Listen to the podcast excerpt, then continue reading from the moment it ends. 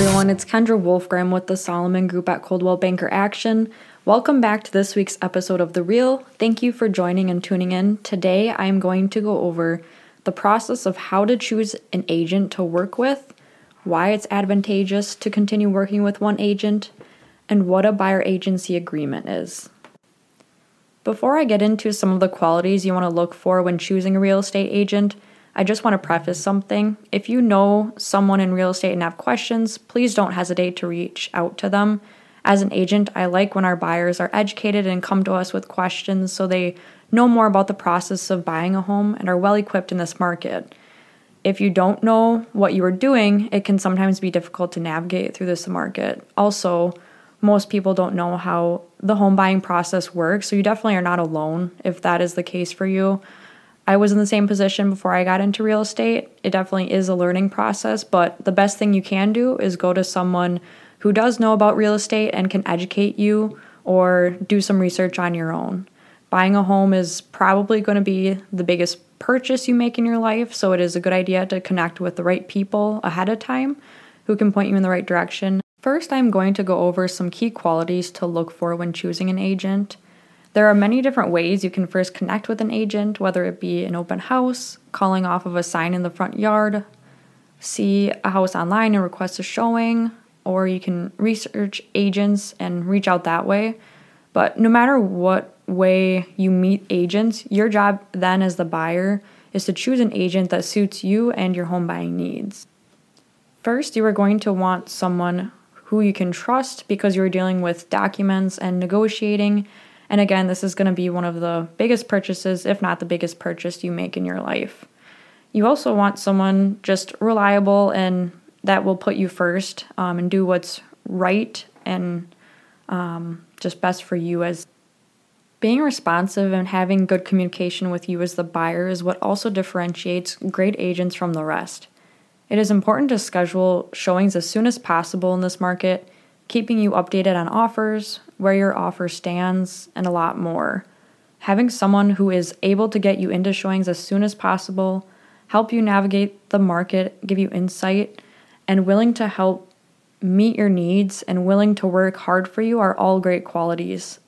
So, now that I have talked about great qualities of an agent, I want to get into what a buyer agency agreement is and what it means for you as the buyer. So, a buyer agency agreement is a document that agents might show you as the buyer in the beginning stages of working with you to help solidify a buyer to agent relationship. This is a way to show your commitment to an agent and for that agent to show their commitment to you as the buyer. So, as agents, it does give us a little bit more peace of mind if buyers sign this because we know that they are committed to working with us and, in a sense, gives us more motivation to work hard for them.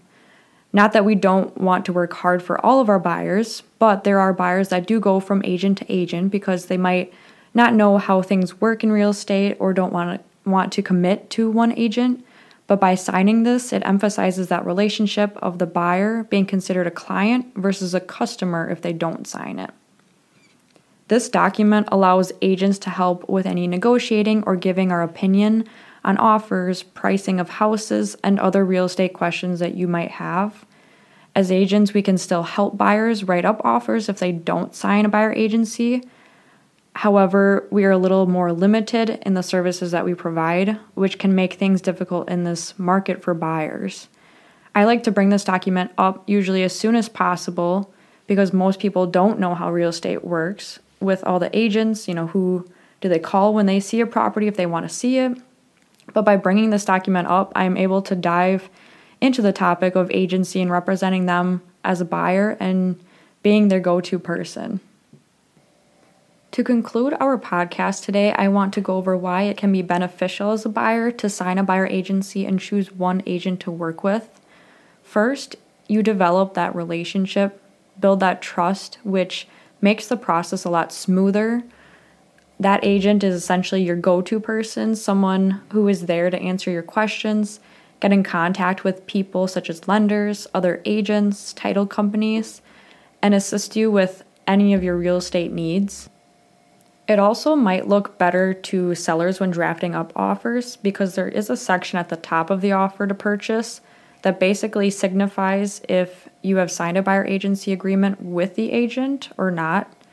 This shows that you are serious with working with an agent and may have worked with them for some time, building that relationship, and kind of gives the seller a little more peace of mind. Also, if you choose to stick with one agent, the agent will get a good sense as to what you're looking for, and you won't have to repeat your wants and needs to multiple agents. This concludes our episode on the process of choosing a real estate agent to work with, as well as explaining what the buyer agency agreement is and what that means to buyers. Thank you guys for tuning into this week's episode of The Real. Please reach out to the team if you have any questions, and we hope you can tune in for next week's episode.